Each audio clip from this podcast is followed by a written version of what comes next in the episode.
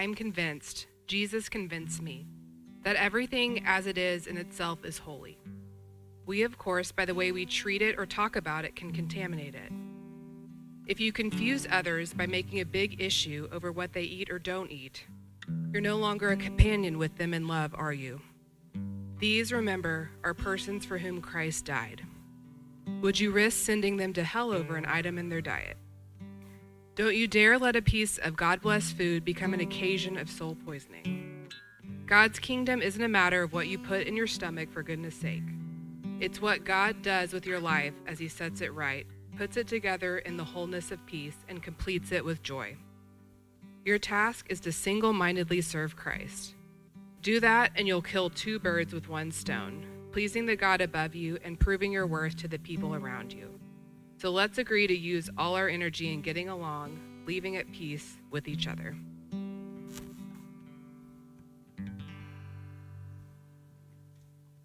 Grab a seat. Thanks, Maria. Perhaps it's simply just a natural tendency um, of our culture or just human nature, or um, maybe it's not true of you at all. Um, but often I think we tend to think of the themes of Advent um, as autonomous characteristics, feelings, or even um, independent truths, right? That we have hope and we have peace and we have joy, as if each is an independent and exquisite declaration or decoration to behold. Um, each is something to be pondered and admired, um, but it is, is something in and of itself, by itself. But the truth is, the themes of Advent are not um, so much autonomous as they are like a richly detailed tapestry. These divine gifts are woven together, and only in their interweaving can we ascertain the intricacy of the skill needed to do so, and to behold the beauty of both the finished product of what they bring, as well as the masterful artist who makes it. It's not so much that we add to hope, peace, and peace joy, but rather that through their interweaving, we receive and experience a life that fills over, a life in abundance. At least our brother Paul thought so and said as much in last week's text. Remember what he said? He said, O Father of green hope, of new and living hope, fill us with joy, fill us with peace, so that our believing lives filled with the life giving energy of the Holy Spirit, the one who births us and rebirths us, will brim over. Hope, peace, and joy come together and brim over, birthing life in us and from us through the conceiving energy of the Holy Spirit. The same story that Mary finds herself in is the story that we find ourselves in. Paul, who, like Mary, had been given a glimpse of God's vision of him and his part in God's vision for the world, just read the end of uh, Acts in Acts 26. He continues this Advent esque pronouncement in today's passage. Maybe it seems a little weird to read what Maria just read for us on an Advent Sunday. But Paul's writing to a faith family who was, in some ways, acting like any other family. Family that we'll most likely experience today at lunch as we eat together. Family that we'll experience surely over the coming weeks. Family who uh, quarrel over important things, but not always internal things. Family who are convinced of their own correctness and the other's incorrectness, and yet somehow are all missing the mark a bit. Sounds like every family, right? Paul explains what he has learned and what Mary experienced firsthand, our original Noel. He says, I am convinced, Jesus has convinced me, that everything as it is in itself is holy. Paul writing to a family, again, like ours, a family like, like the families that we'll get to spend the holidays with, is convinced by Jesus that everything in and itself is holy. Holy in itself, set apart for particular use in its favorable fashioning. That, that God has made our family, each other, those that we share life with, holy. And yet, he said, as Maria read for us, that we can definitely screw that up in the way we use it, in the way we talk about it. But Paul's declaration, like Mary's pronouncement, includes us in that declaration that everything has in itself is in itself holy. We, like Mary, have heard in the person of Jesus the word that has found flesh, that we have found favor with God. After all, that is what the angels saying to the shepherds Peace on earth among humanity with whom God is pleased. and what Jesus' life and death has proved that God is for us. And that there, we can no longer, after Christmas, declare any other thing except that God is for us.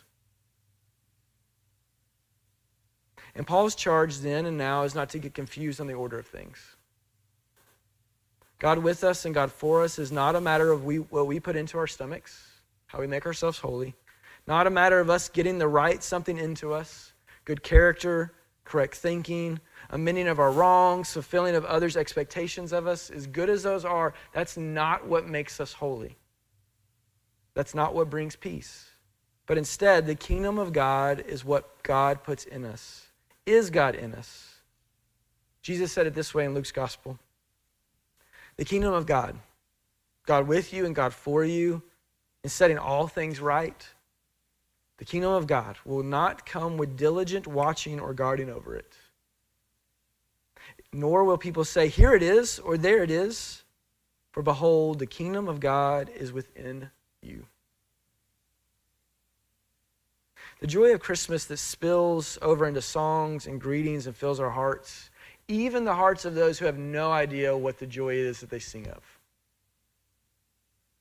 is the magnification of our souls, the enlarging of what God has started in us in his formation of us, in his speaking us into existence, in his flame that he lit in us, even in the Genesis account, right?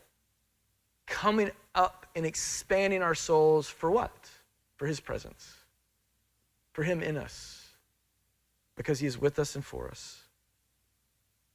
The Lord enlarging our souls to welcome him in as we abide in him and him in us. In the season of Advent, we are attentive to God with us. That He is dwelling with us, making us righteous in our dwelling with Him. We sing it, we declare it, God with us, Emmanuel. And we proclaim that God is for us. He's made peace where there is rebellion, doubt, sin, and disbelief. He's entered into our troubles to settle them and to bring us back. But we also celebrate, remember, set our attention on the reality of God in us, of bringing us into the source of life, the place of joy, his rule and reign on earth as it is in heaven. And it is the joy that completes us. It's joy that completes us. Hope peace, they come together to be completed in joy. That joy that fills us up so that we can live as ones who are right and whole in our unique identities and callings. And not just with ourselves, but with others. That's Paul's charge to us in Advent. To be filled up and completed by joy. Read his words again. The kingdom of God is what God does with your life as he sets it right. The kingdom of God is what God does with your life when He sets it right. That for which you hope for and the psalmist jump for joy is true when God comes and sets it right. That's what hope is, right? That's what the kingdom of God is. It's God coming and setting it right. And when He puts it together in the wholeness of peace and completes it with joy, completes it with joy. Your task is to singly minded, to be singly minded and serve Christ to, like Mary, experience the blessedness of believing that there would be a fulfillment of what has spoken to us from the Word who is the Word. Do that, Paul says, and you'll kill two birds with one stone. You'll be ones who please the God above you, something we all desire, right? That's why we're here. And ones proving your worth, that is, demonstrating the worth that is yours because He has made you, because you have Him in you. And through Him in you, the world is filling with the love to the people around you. So let's agree to use all our energy in getting along, living at peace with each other. Let's agree in Advent to receive hope and peace and be filled and overflowing with joy. God in us, completing what He has started, spilling out into the lives of others in which He is and will do the same for them. Now, joy is a source of life, an enlargement of our soul that spills over into life. It is an amazing, if not a little bit mind blowing present. Right? I mean, in some ways, we kind of expect to get hope and peace at Christmas. Right? It's like the presents that you ask your parents for or Santa for that you just, you kind of know is coming. right? We know that we can hope in God because God is with us. We know that we can, we, we believe that God is for us. Jesus died for our sins, right? But, but are we full of joy? Do we, do we receive the thing that fills us into life complete and whole? Are we expecting that? Again, it's something that we all long for as humans, even if we can't articulate it. To be connected into the source of life and life overflowing out of us, not just going and trying to search for the thing to add to it. So, let's take a moment to quiet our hearts and minds, to still our bodies, so that we can treasure up and ponder this gift of the reality that Jesus brings the gift of joy of God in us. Not just with us and for us, but in us. To help us do that, we're going to um, we're going to read a poem. Now, for the first two Sundays, we included a poem in our liturgy at the time of our candle lighting as a kind of a way to, to be a guiding light for us into the theme of the day um, hopefully to kind of expand in the way of, of words and beauty the wonder of our thematic focus that day.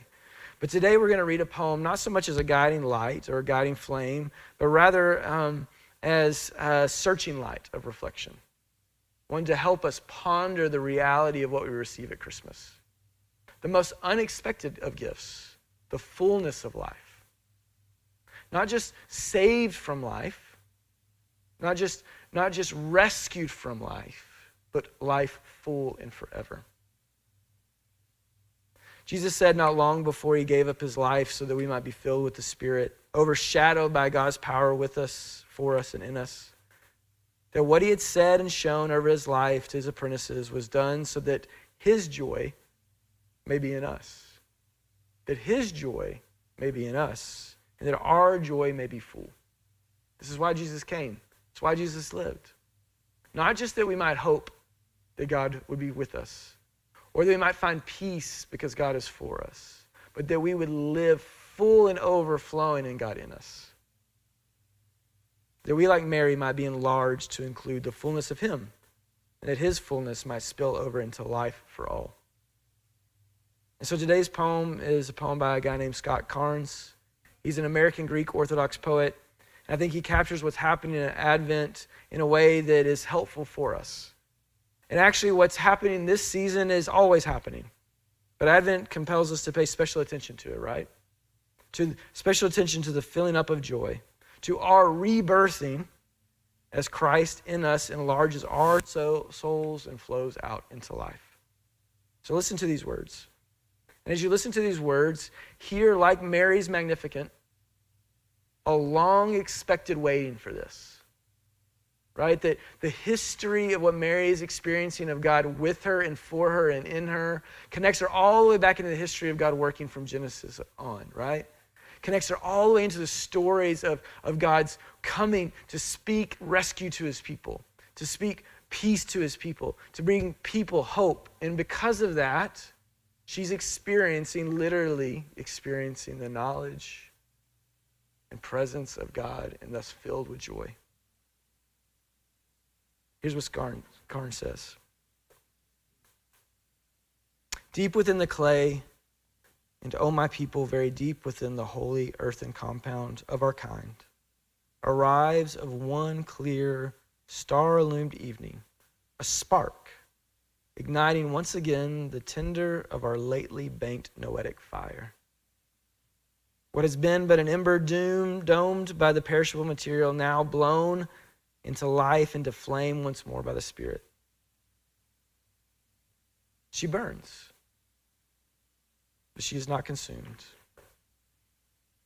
The dew lights gently, suffusing the pure fleece. The wall comes down. And do you feel the pulse?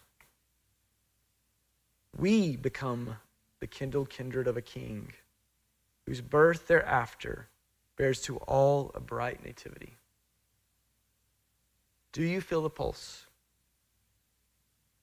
We become the kindled kindred of a king, whose birth bears thereafter to all a bright nativity. For a moment, close your eyes or look down at the ground, whatever you're most comfortable with. Let yourself be drawn into a space of solitude and silence and feel the pulse of life. God's life in you, growing to life to its fullest. Prayerfully,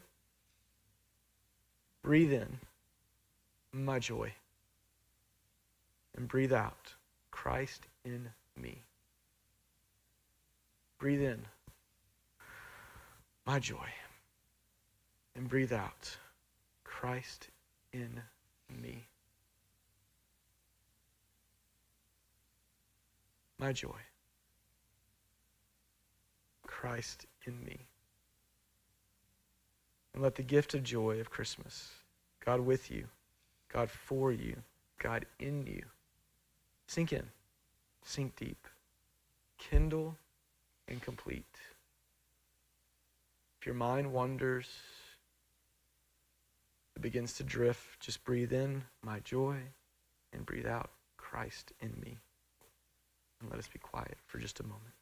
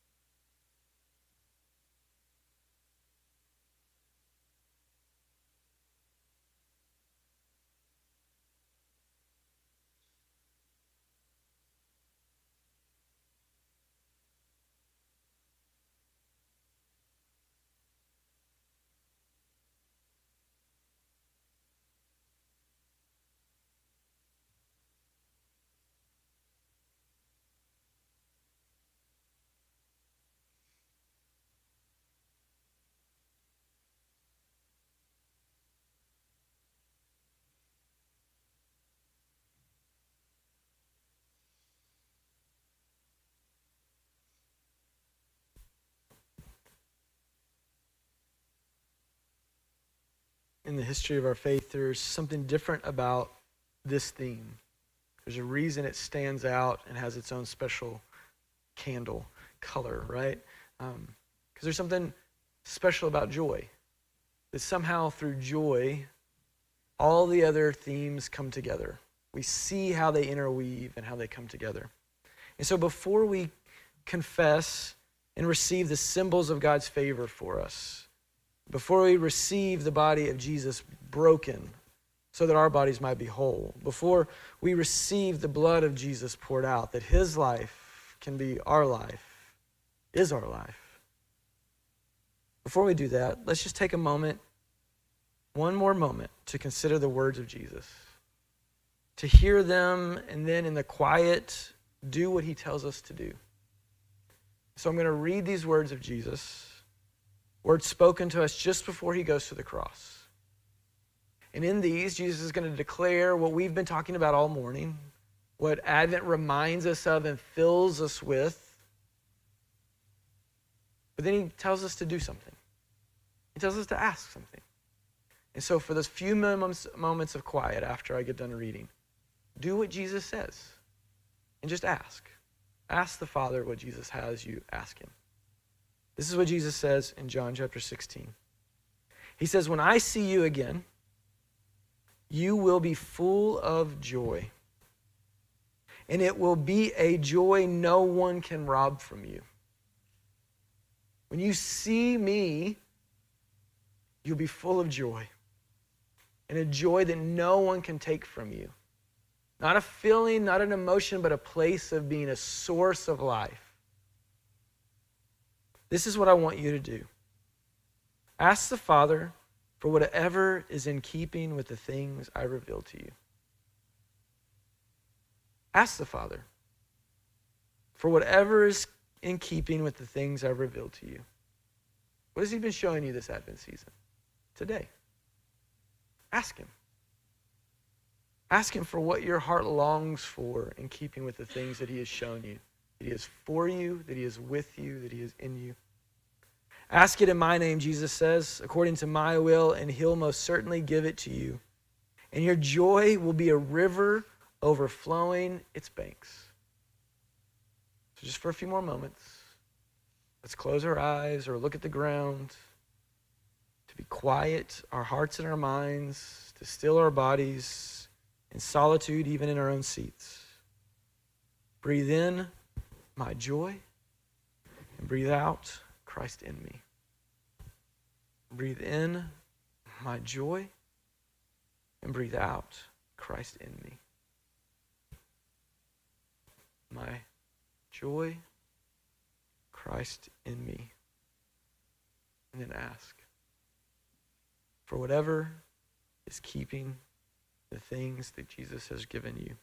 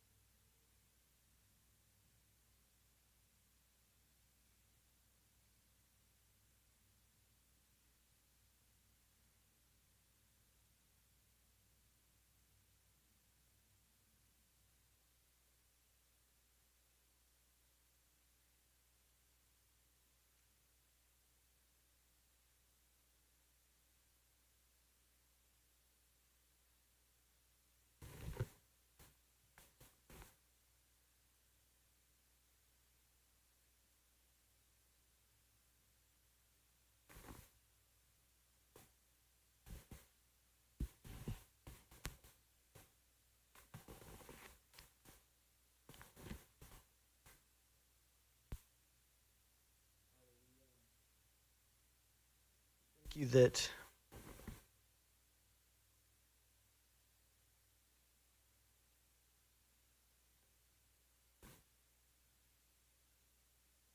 the joy comes from you in us.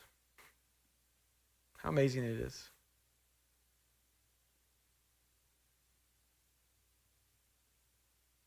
That a life full and overflowing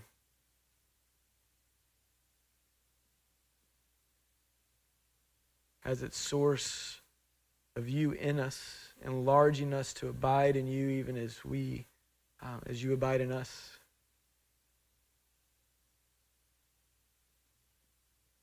We can't help but say, as Isaiah, that these things are too high for us.